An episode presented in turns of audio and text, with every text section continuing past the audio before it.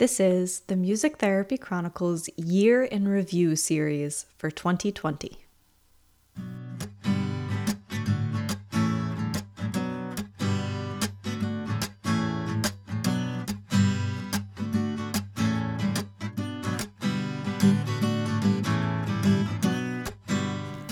Welcome back to the Music Therapy Chronicles podcast. I hope you're having a wonderful day and a wonderful holiday season, no matter what that might look like. Um, it's likely a little untraditional this year, but I hope you are enjoying whatever you're doing to celebrate the holidays this season. And I hope you enjoy this mini series I've put together to finish out what has been quite a year. I think we can all agree. So, this year in review series is designed to be exactly what it sounds like. Um, I'm the type of person who loves a good reflection period and then goal setting for the future. And that's not to say that we necessarily need to set big goals moving forward into 2021. I acknowledge that everyone is in a very different place in life right now. And for many of us, just getting to 2021 is an accomplishment. And um, even for, say, the goal of giving yourself grace with whatever comes at you and how you handle that situation. Um, yeah, that's an accomplishment in itself. So, my vision for this mini series is to obviously listen back to some clips of episodes from this past year. Um, and when I was listening back to them and putting clips together for this episode, it was really interesting to think back to when I had these conversations initially, um, what was going through my head then versus what's going through my head now how my thinking has changed, how my understanding of things has changed, how my perspective has changed. And I took different things away from each episode than what was initially salient when I had the conversation the first time. So I hope that for you, listening back to these episodes provides a similar reflective experience where you notice how much you have grown, and perhaps you want to go back and listen to the entire episode um, or maybe you don't. Maybe you're ready to move on to something else. But as far as goal setting, hopefully you will take away something new from these conversation clips and can think of a way to apply it in 2021. And again, doesn't always have to be about goals. We're all getting through life right now, but if that's something you feel called to do, I hope this series helps you in um, in doing that. So, the episodes in this series are not presented in any particular order. Um, they just kind of fell into place as I created this mini series. So, this particular episode features um, snippets from the conversations I had with Lori Kubacek, Annette Whitehead-Pleaux, Allison Broderick, Julianne Hartley, Tony Boykel, Haley Francis Can, Tony Meland Santiago, and Maya Abe. So, in between each snippet, you'll hear um, a little musical break. I invite you to pause this episode at that time and maybe do some reflection or maybe check out the show notes from that particular guest to dive deeper into what they're saying. The full length episodes from each of these guests will be linked in the show notes. So you can, of course, find them there and listen back to these episodes in their entirety. Maybe you'll find, like I did, you learned something different listening back to it the second time. As always, if you're enjoying the show, please remember to subscribe so you don't miss an episode. Please consider leaving us a review so that more people can find this type of content. You can follow us on social media. We are at Music Therapy Chronicles on all the platforms. And uh, please consider becoming a patron on patreon.com. Oh, and we have a newsletter. So if you have not signed up for the newsletter, please do that. You will get an exclusive self care episode with some downloads, and you'll be the first to know about some exciting projects that I've been collaborating on. All right, I hope you enjoy this Year in Review 2020 mini series.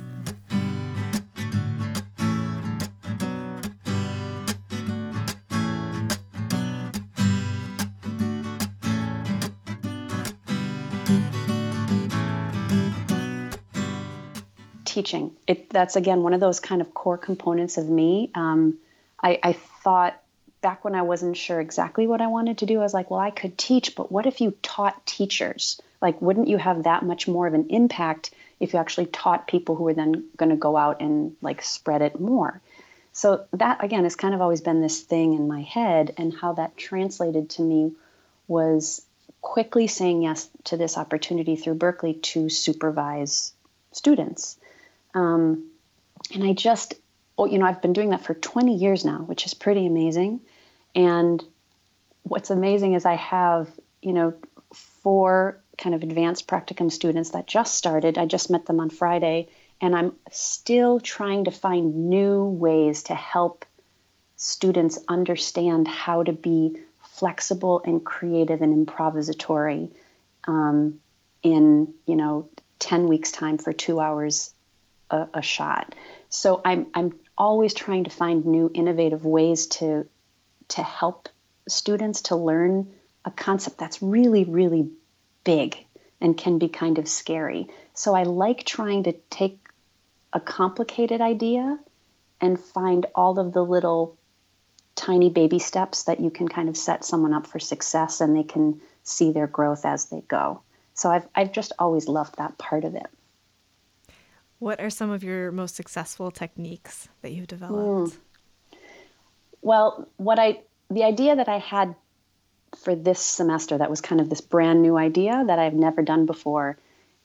It's it's really wonderful to think about it because when I went back and listened to some of Stephanie's um, videos that she has posted on her her website, Music for Kiddos, I saw her using those components that she learned in her P5, um, both in the class and in practicum. I saw her using all of them in the, you know, her songs to kind of control large masses of children at one time.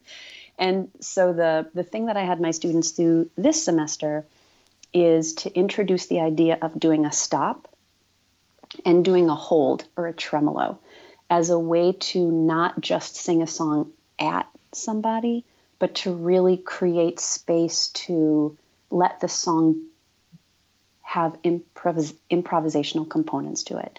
So to do a stop, both like catches their attention, and to do a hold vocally and then to tremolo on the guitar is a way to again just do something spontaneous that catches their attention, and then you can move on to more um, advanced or tricky cues like slowing down the tempo or you know adding a rhythmic cue or something like that. So those are those are the two basic ones that i teach my students and i was able to give them a new assignment this semester which said take a song that you love and know really well and sing it once like a chorus of it straight through just at me. And then try to add a stop and I like show them the technique of like muting the guitar and try to do a hold and I t- tell them about holding vocally blah blah blah. And then add three each of those into your chorus of your song and see if you can surprise yourself. Don't always do it after a four measure phrase. Don't always you know do it at the, like the predictable times. And what was and then I had them record it and send it to uh, videotape it and send it to me. And then when they came for their first song workshop on Friday, they were like so much farther beyond than any of the other students that I had taught over the 20 years because I think I was able to find a really concrete task for them to do and it felt it felt like a win. So I was like, "Yay, 20 years and I'm I'm still learning how to supervise." yeah, well good for you for first of all taking the initiative to continue to grow how right. you're educating. But also, that's great that you got that feedback early on that this new idea is working. And right. that's a great example of clinical musicianship that is so simple once you know it and once you've done it. But right. for an 18 year old or even a 20 year old who's still in their undergrad, it's like, right. oh, right, that's that's part of what separates this from performance. Exactly. That is the thing that really separated separates it from performance. So that's it's a really great component to introduce. Yeah. So can I I want to pick your brain on Stephanie's comment about leading with your voice and how you yeah. taught that. Can you break mm-hmm. that down for us? Um, yeah, absolutely. So I think I say this knowing that I am a vocal primary. So I'm I, I acknowledge my bias here, but I also know that I can do a session without my guitar. I don't need my guitar. And I can still do all of the prompts and cues and take all of the risks and, and lead and follow whether or not I have that instrument. And that's what a lot of people, a lot of my students are like, what? What do you mean? Blah, blah, blah. So it's, it's a, I think it's really important to be able to instill in students the importance of voice as primary instrument and guitar as support for it. And another reason why I say that is because oftentimes the guitar can actually get in the way of a student connecting with the patient if they're doing all these really cool licks and like all this, you know, these fancy inverted color chords and and their focus is there instead of simply using music in its best form for that patient to connect with that patient. So if you if you really look at using your voice as that primary point of connection and the guitar really supports it, I think you can just move along in your ability to connect with a patient in the moment. Yeah. And it, it feels so counterintuitive thinking back to my undergraduate training because um, at, I went to Marywood University and we needed four semesters of piano, two semesters of guitar, and we had a it was a vocal class. I'm not a primary vocalist, but mm. it, we had a vocal class, but it wasn't geared specifically towards clinical vocals. Um, it was kind of right. just a little bit of vocal health in there and some singing of songs you should know, kind of a thing. But so the mm-hmm. training was so heavily proficiency on piano and guitar that it's right. great that your students have this clinical supervisor who's saying those are awesome skills to have and use them, but also remember that you are your biggest instrument as well. Right. And when you don't have those skills, those proficiencies on the guitar or the piano, whatever it is, then it's it is a detriment to you because your attention is where your hands are instead of out. So that definitely has to be like there. Um, but then to think about all of the ways that we can use our voice to be able to create this really beautiful, spontaneous experience um, for patients. And I've always loved Bobby McFerrin. Like I've been a fan of Bobby McFerrin since like the dawn of time. So the way he uses his his voice as an instrument, the way he scats, the way he improvises, riffs on syllables, I use that a lot clinically as well to create these kind of clinical workout sections after you've done your A theme, then you move away from it into like a B section I'm using a lot of improvised sounds, um, and and I think having that confidence and proficiency in my voice as a as an instrument allows me to do that, which then frees me up from having to do all of those things with the guitar. Yeah, yeah, totally. You're um, totally right about also being the profici- proficiency being important so your brain mm-hmm. can focus on all the other things. Yeah. Right. And you can you can inspire melodic ideas with your harmonies that you choose. And if you just stick to 145 you have to push harder to come up with cool melodic ideas when you're kind of in these improvised sections. So again it's hard for me sometimes to break it down into ways that I can really teach that because I just always had it. I never really had to think about developing my ability to use my voice. So I, again, love the challenge of working with students and like, okay, how can I help this student who does not, who is not a voice principal, really use their voice in this um, intentional, authentic, creative, musical way. And it's it's a challenge sometimes. Yeah, yeah, I can imagine. Especially again, I'm not a vocalist, so Right. all of that stuff to me was very unfamiliar, and Right. even still, I'm still learning about other Right. ways to use my voice and um, incorporate think different sounds. that's one of the interesting things about in, um, using a hold or a tremolo is it because you just you just take any part of a word that you're singing like itsy bitsy spider went up and you just you're just literally holding so it doesn't demand a lot from you vocally but you have to be thinking clinically to know to do that hold so it's a good baby step in terms of how do you start developing skills on your ability to use your voice as a primary clinical instrument. Yeah. Do you have any other specific examples of that you want to share? Um, well, one of the things that we talk a lot about when we are looking at this B section part of our song or this clinical workout section is the idea of singing the sounds of the instruments that we're playing. So if you know we're jamming on some twinkle and then we go into the to the B section, which is now like now shake it, shake it, shake it, oh oh oh oh oh shake it, shake it, shake it, now bonk, and that's cueing them to use the shaker and hit the drum. And I might just say bonk. And if they do it, great. And if they don't, I might try it again. Shake it, shake it, shake it, shake it, shake it, shake it. Now bonk, bonk. Okay, hit the drum, hit the drum. You know, and I might then add a verbal cue.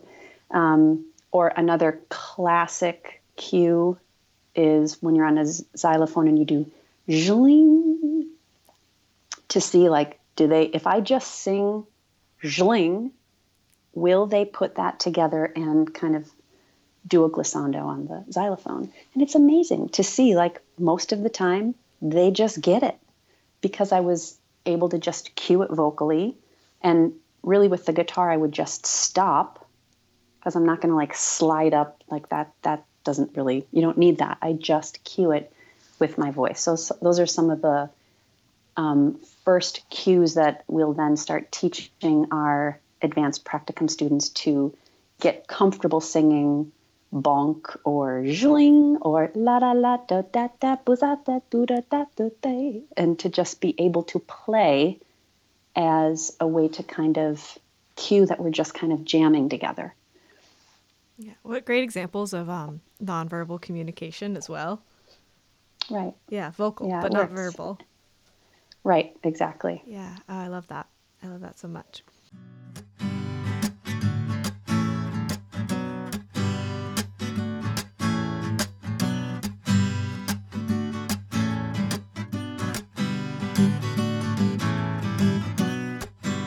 This semester, I'm teaching two courses on cultural responsiveness and social justice in music therapy, which is really cool. Um, that's one of my more favorite cl- classes to teach, and and so that's um, yeah. Th- those have like first you talk about like power and oppression and uh, privilege and and um, bias, and and then we move into looking at different um, uh, culture cultures like cultures of heritage, cultures of religion, cultures of like sex and gender, or gender and sex and you know, sexual orientation, and yeah, and cultures of ability and disability, and then talking about then music therapy practices. You know, once you understand that, how we can make uh, do more culturally responsive um, practices and bring social justice into our work. Um, around queer things. I, I teach a, I think it's one of my favorite classes to teach. Um, a class about uh, LGBTQ, AI, musicians, actors, uh, dancers, and um, artists. And, uh, and that's a, a class that's combined at Boston Conservatory of Music and, and Berklee College of Music. Um, and so that's uh, yeah, Berklee and Boston Conservatory is looking at um, uh, queer um, musicians, dancers, art, visual artists, and actors, and so that's a that's a really cool course to do and looking at people over time and um, and seeing just like this like you know back in history there's just like a you know we just have a few people you know that we you know suspect maybe they were queer or maybe they were openly queer but like you know there's not a, there's just a few people here and there. And then as we get more into more modern times there's more and more and more people. And it's just such a huge explosion especially over the last five years. And so that's that's a really fun class to teach. Yeah. So um, between those two or and your research and your culmination of knowledge do you have any like really practical advice or tools for um, professionals in the field every day. Uh, what's um, how can we keep these things in mind? How can we maybe work through some of our own biases or anything like that? Uh, yeah. So yeah. So I think so. Cultural responsive practices really um, have three different parts, and um, the part that's really fun is learning about other cultures and you know we can do we do that often at conferences where we have you know um, people presenting on different cultures and you know or going and taking a class on you know west african drumming or something that you know that's super fun and those are really important things to do the part that isn't so fun is like the self exploration and it's a reflexive process that happens has to happen throughout our lives and have to be kind of brutally honest with ourselves over and over, and it's not fun. Um, it's yeah, it's uh, you know learning. It's a process of learning about uh, you know the ways that you've not maybe done the best job with people, and maybe times that you're racist or homophobic or or sexist or ableist or you know and um, and the, yeah and that's really we're all like music therapists are really really nice decent people who mean well in the world and want to do good things, and it's really hard to um, to have that narrative about ourselves and then to see that oh, I made that, I made that big mistake, you know. Um, know, and uh, I'm I'm still constantly being confronted with the mistakes that I make. Um, yeah, I realized uh, recently I thought I was speaking more from my trans voice, but I but I realize that people are seeing me always as speaking from my white place and uh, and my white privilege and and I have to you know and realizing that I you know I wield that white privilege very casually and carelessly at times and that I need to uh, need to uh, be much more aware of my privileges. Um, I also know that I take that that white privilege and use it to help to amplify like the queer voice uh, which is, eh, I guess, doing it in a good way. But I don't would never want to do that in a way to um, drown out other voices that are that are equally or more important to hear. And so, yeah, so we that's so that's that part of like looking at ourselves over and over to make sure that we are doing our best, and then being open to uh, feedback from others when they tell us that we didn't do our best, and and taking that as a time that I would much rather face that embarrassment and um, and that pain of of not living to the ideal that I have of myself, and um, you know, and then to be able to make changes, um, than to uh, continue to harm others by my, you know, by like the, the internalized racism that I've or ableism or whatever that has just you know is so pervasive in our communities that we are within these systems and we can't like it's we can't fully break free of them we can continue to work to to limit them as much as we can. And then the final part is then you know taking you know enacting this in our in our sessions and like doing things like changing our assessment form so uh, so it's not in the gender binary system or um, and changing our language, you know, if we're about queer things, like to not always say she or he, but to move into using words like they or leaving open-ended questions instead of saying, do you have a girlfriend? You can, are you seeing someone, you know, like, and give like people that sort of space to be themselves.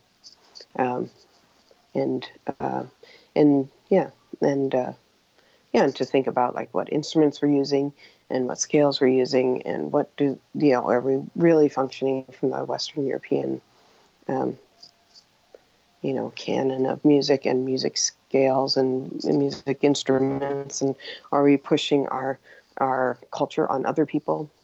You know or or are we creating space where they can bring in their own cultural uh, thing norms and music you know? And um, and also to be aware of how we're interpreting what's happening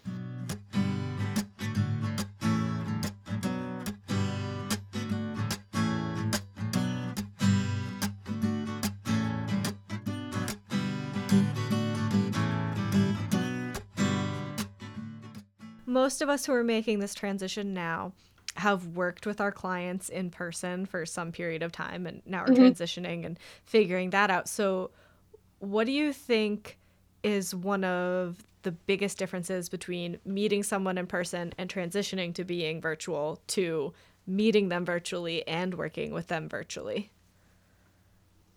I think intakes, I would say like I feel like I have a whole lot less information when I walk into an intake with Three Rivers, whereas in Cadence I like to have a lot better understanding of what I'm walking into. Mm-hmm. Um, because I, you know, uh, I don't know. I just feel like that initial phone call, I get a lot more for in cadence. I have a lot more questions.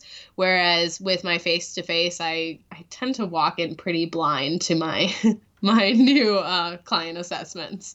So um, yeah, I I would say that's a big one, but but to be honest, I don't I don't really know that it changes much. You still have to focus on rapport at first. You still do all the same things. You know, I ask all the same questions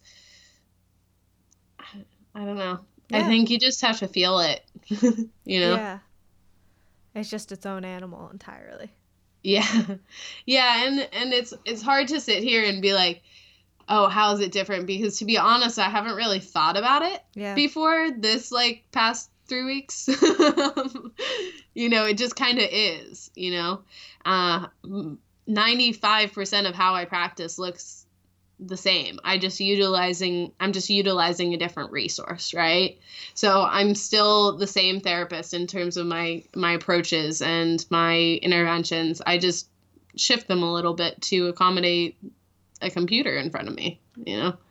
So and I think that's like and that's what Anton, my business partner says. He's like it telemedicine doesn't change anything about who you are as a therapist. All it changes is how you're utilizing um, technology. And so, you know, you, you don't have to lose your identity to accomplish this. You're you're still the same person and you still have all the same training. So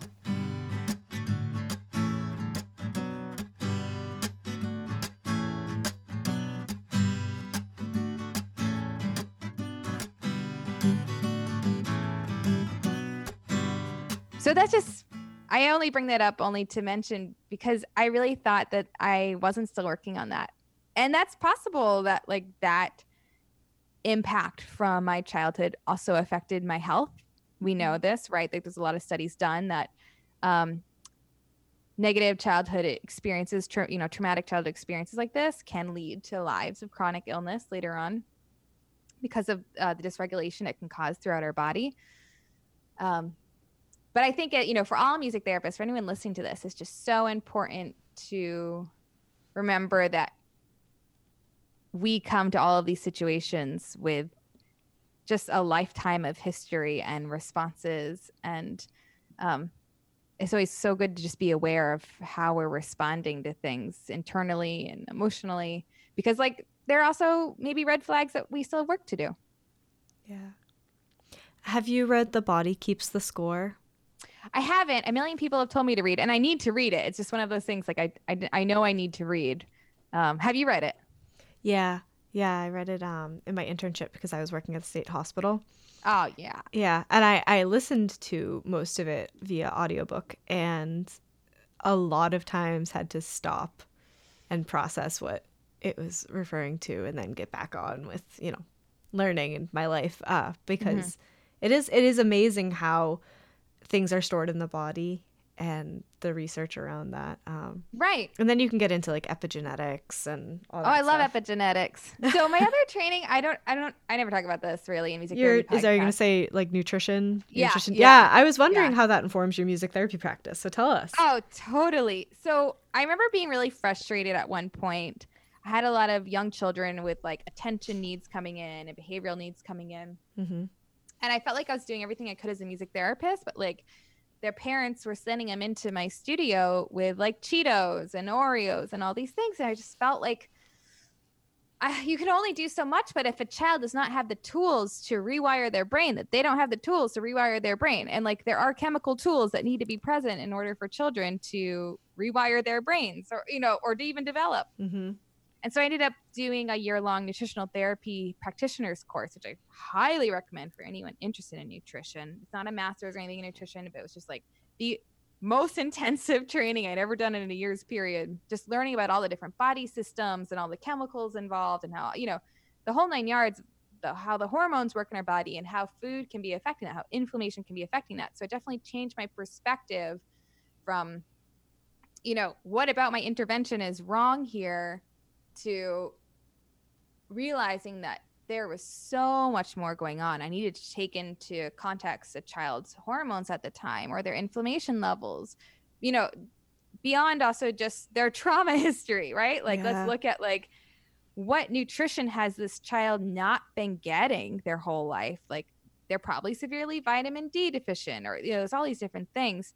And so that just made it a lot easier because it helped me change my perspective from just music therapy intervention based to realizing like this is a whole body um that I'm not necessarily going to be the one fixing or anything like that, but it kept me in kept me better much better informed and I also was able to advise to parents like about maybe tests or diagnoses to ask their doctors about, right? Like I could say, "Hey, you haven't had a lead test yet, I really recommend a lead test given these set of symptoms. Um, but also being very careful about like my scope of practice Yeah.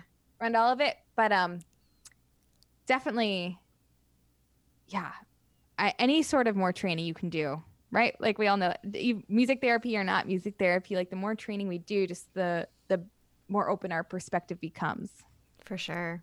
Well, and we we talk a lot about like a humanistic approach or a holistic approach, but that obviously includes all the variables not included in our sessions. Yeah. Yeah. And you know, it was great because I also had people coming in who like they they had really bad anxiety or they had really bad depression, but they were drinking three or four Mountain Dews in a day. Yeah. And because I had the nutritional therapy practitioner, it was within my scope of practice to also talk to them about sugar and like Mhm. the way sugar can be affecting depression or anxiety and all those things and start helping them come up with action plans to make healthier food choices. And so slowly I would see these people who were drinking Mountain Dew start to drink kombuchas. There you go. There you go. I guess I made progress. It's good for the microbiome. yeah. Have you read um, Brain Maker or any of Dr. Perlmutter's work? no, I've never heard of that actually. Well, I will link them in the show notes. Yeah, you should. and I can I can send them to you. Yeah, Dr. Perlmutter, he has some some good stuff.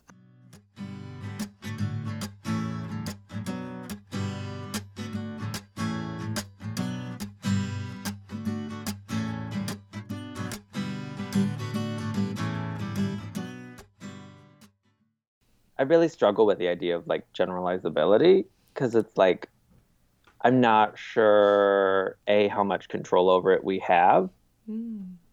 and b like I don't know. It gets into like my core ideas of music therapy where like my goal in music therapy is to provide someone with an experience of themselves in the music. And that experience allows them to understand themselves or be in relationship with themselves or with another person in a new way.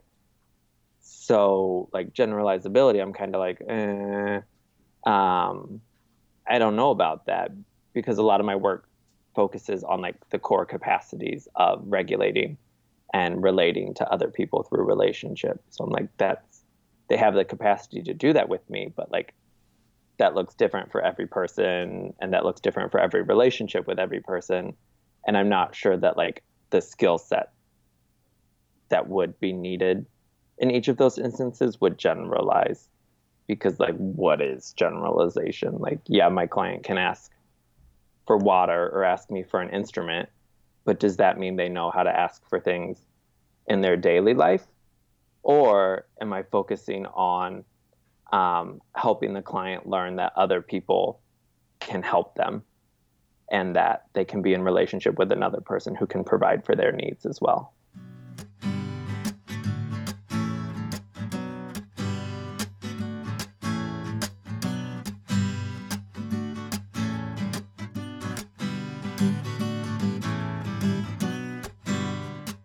All right, so let's shift gears. So this is this is funny because you said you have one kiddo on your caseload, yes. and you recently released a children's book. Yes. So explain that. That's intriguing. Yeah, I know. So I've had this idea, this seed in my head for quite some time, um, and throughout my university degree, I could have sworn to you that I was only going to focus on kids. so that was my that was my focus when I was in university. I was like I've been brought up by teachers. Um, I have a lot of experience working with young children, um, especially young children with uh, responsive behaviors and and um, uh, learning challenges. This is where I want to take my career going forward. I know that there's um, space for me when I whenever I make it back to Bermuda to practice.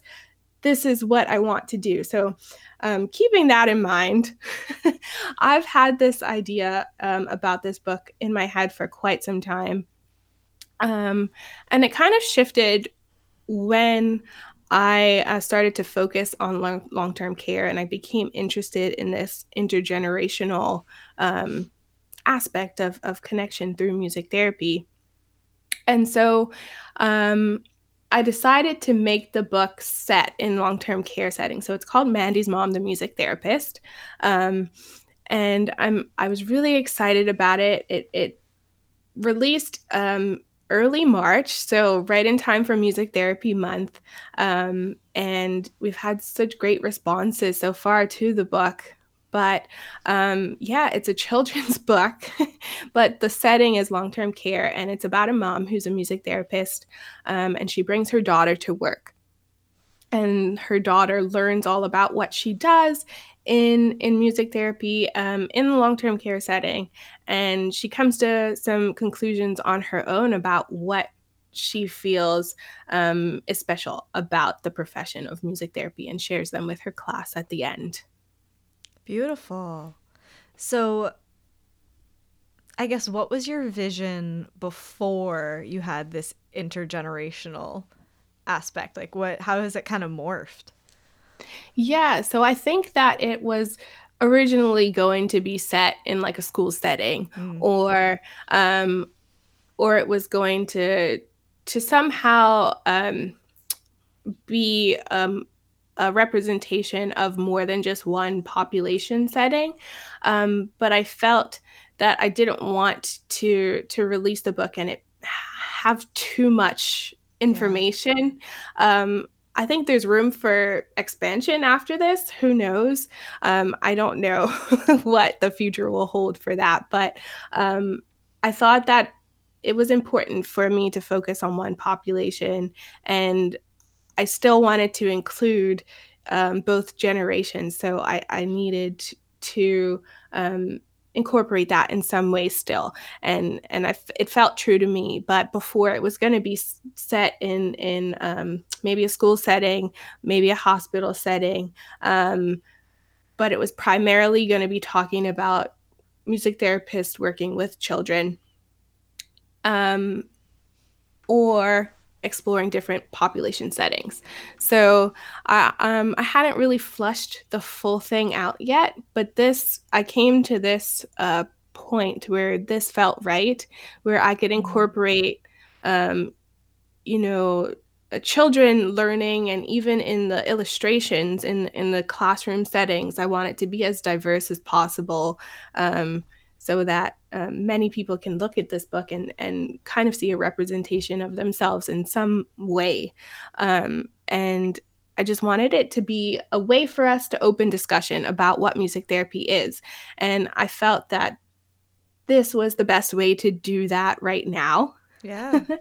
um, I mean, there's so many ways that I could have approached it, right? Music mm-hmm. therapy is such a um, an open book of many endless possibilities, and um, maybe that's been the challenge so far, um, and why I haven't seen anything like this um, hit the shelves uh, previously, other than you know really heavy and dense information um, music therapy resources. But this, um, you know, I really wanted to strip it down to to what is music therapy, what are we trying to accomplish in music therapy, why is it important for um, us to be distinguished from music teachers or music performers.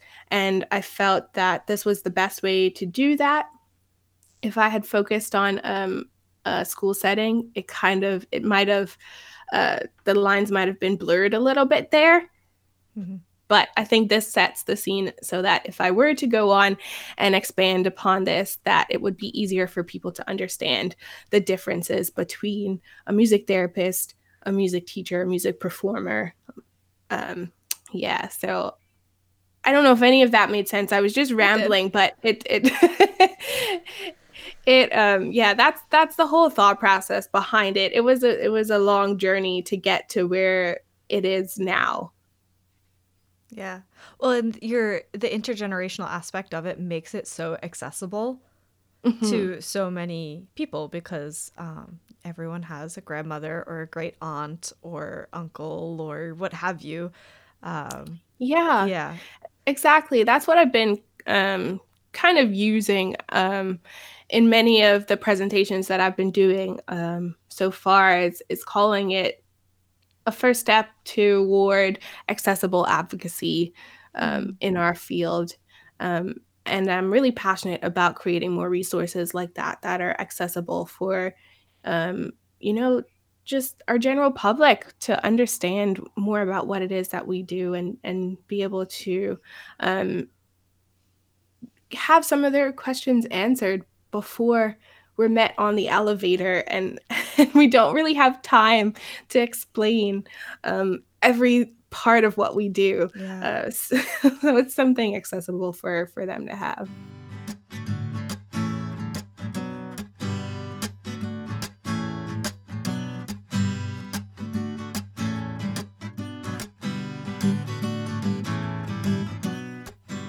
I would say be curious never assume. Be curious, never assume. What do I mean by this? Uh, we, we talked about this a little bit earlier. Be a student of your of your patient or your client. So never assume that because they speak Spanish, they're gonna like a particular song. Hmm. That is if that is if I was a music therapist in Puerto Rico and I had an English speaking patient and I was like, oh, they're English speaking. I'm gonna play somewhere over the rainbow because that's the only English song that I have in my notebook, you know. And maybe this is a person that likes classic rock or they like gospel or any other genre, right? So w- we cannot be boxing in um, clients based on their language and then just have like that one song and just say, okay, so this is gonna be appropriate. The majority of the of the Spanish speaking patients, they'll see that you did an effort into pl- playing something in Spanish. That will be appreciated. But I feel that now, as we're entering into the 21st century music therapy, we need to level up as music therapists, right? So when I say be curious and don't never assume, is to always ask them, you know, ¿qué música le gusta? What music do you like? ¿Qué música le gusta? And then maybe bring your iPad or, or, or, or point at their phone and say, ¿Qué música le gusta? Show me. Enséñame. Right? ¿Qué música le gusta? And, and then just listen with them. Because I have my issues here in Houston. Houston is a melting pot. And we have patients from all over the world. And there's a lot of sessions that I have because I, I don't speak Arabic or I don't speak Tagalog or I don't speak Vietnamese And so I would have to do all of these nonverbal gestures, right? Um, and connect with them that way. It's okay if the music is not happening live at the beginning mm. because you're doing your assessment, you're trying to figure things out. So be curious and never assume. Number four, this is going to be a challenge for you guys. I challenge you in the next seven to 14 days, learn five new Spanish songs. I want you to add that to your repertoire. I want to push you because I know that you guys are awesome and you want to do the best for your clients. I want to push you, I want to urge you and challenge you to learn five new Spanish songs. And not only five new Spanish songs, I want you to learn, learn five new songs that are very different. So if you already have Cielito Lindo, because I know that you have Cielito Lindo in your book, most likely, uh, learn a pop song and learn a rock song and learn a Spanish ballad and learn uh, a kid tune, a children's song, right? And so now you have that in your ar- arsenal that, okay, so maybe the person that you're going to see uh, doesn't like those particular songs, but at least you're not stuck with one song, right? Now you have a variety and you can show that there's a menu going on that you're trying to adapt it to what they like.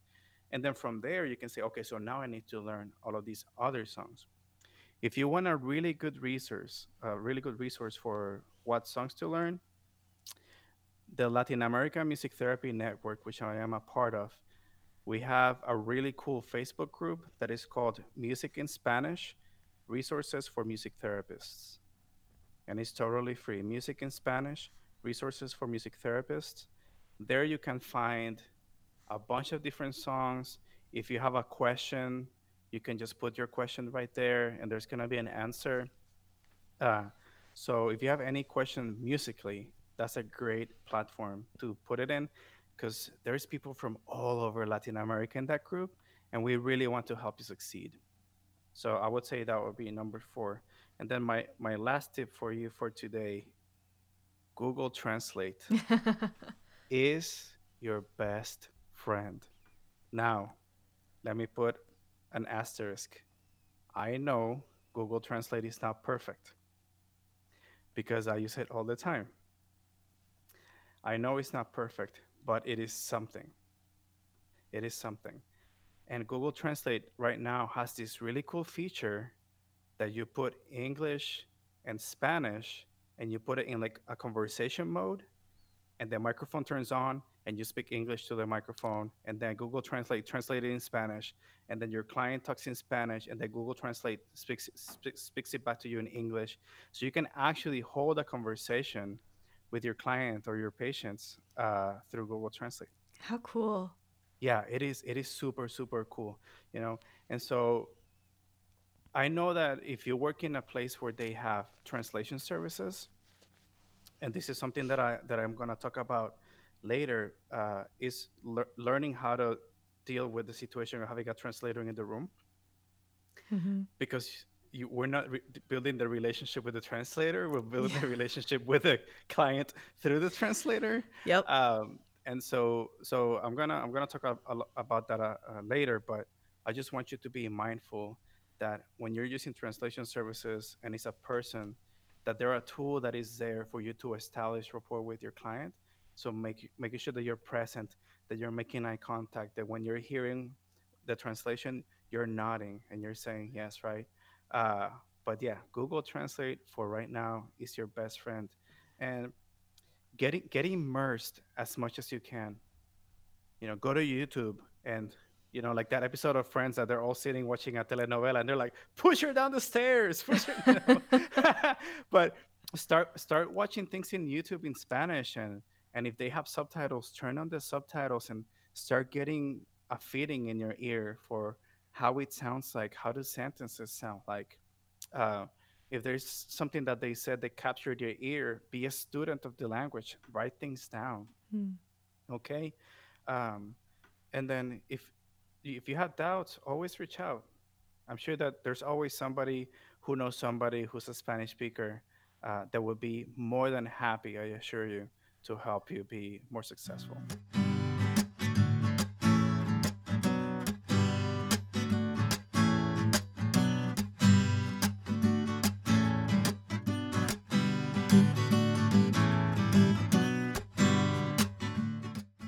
So I think um, this will tie in really nicely. So, right now, um, we are offering a six week course on music for wellness. And so, I'll actually go through a couple of the things that we'll be covering.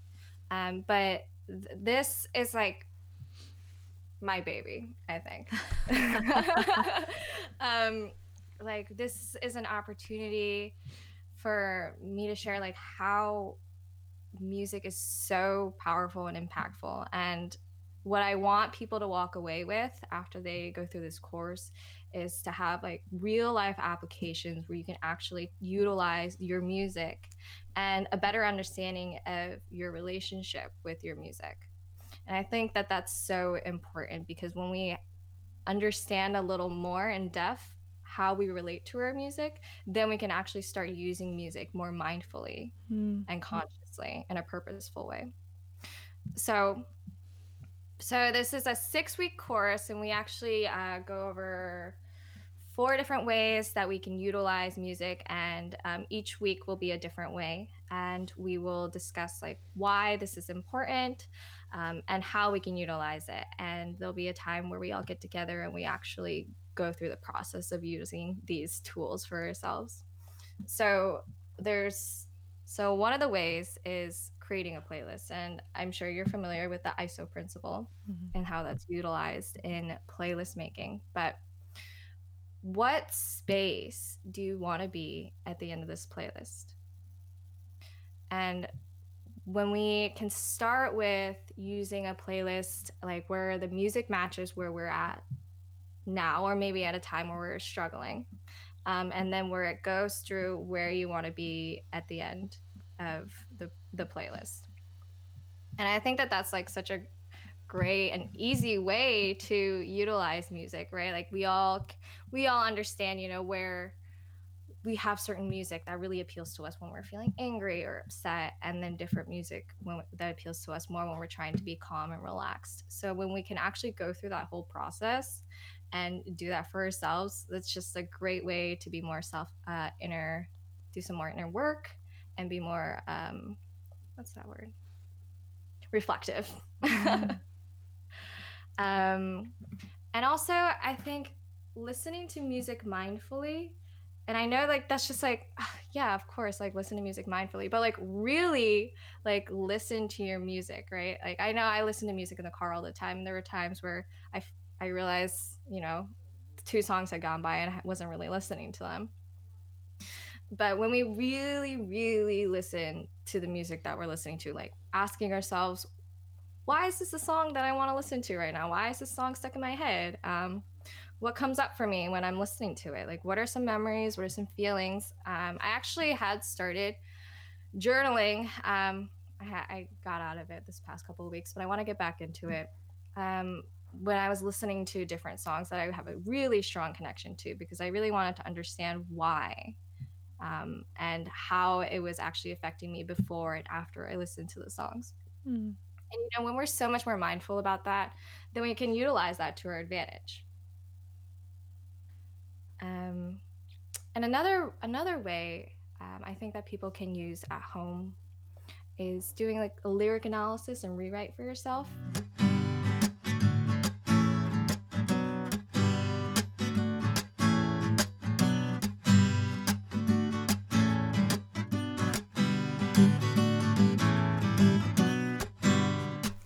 Thank you so much for tuning in to this week's episode. I hope you're enjoying this year in review series, feeling perhaps a bit nostalgic um, and also invigorated, inspired, and excited for 2021.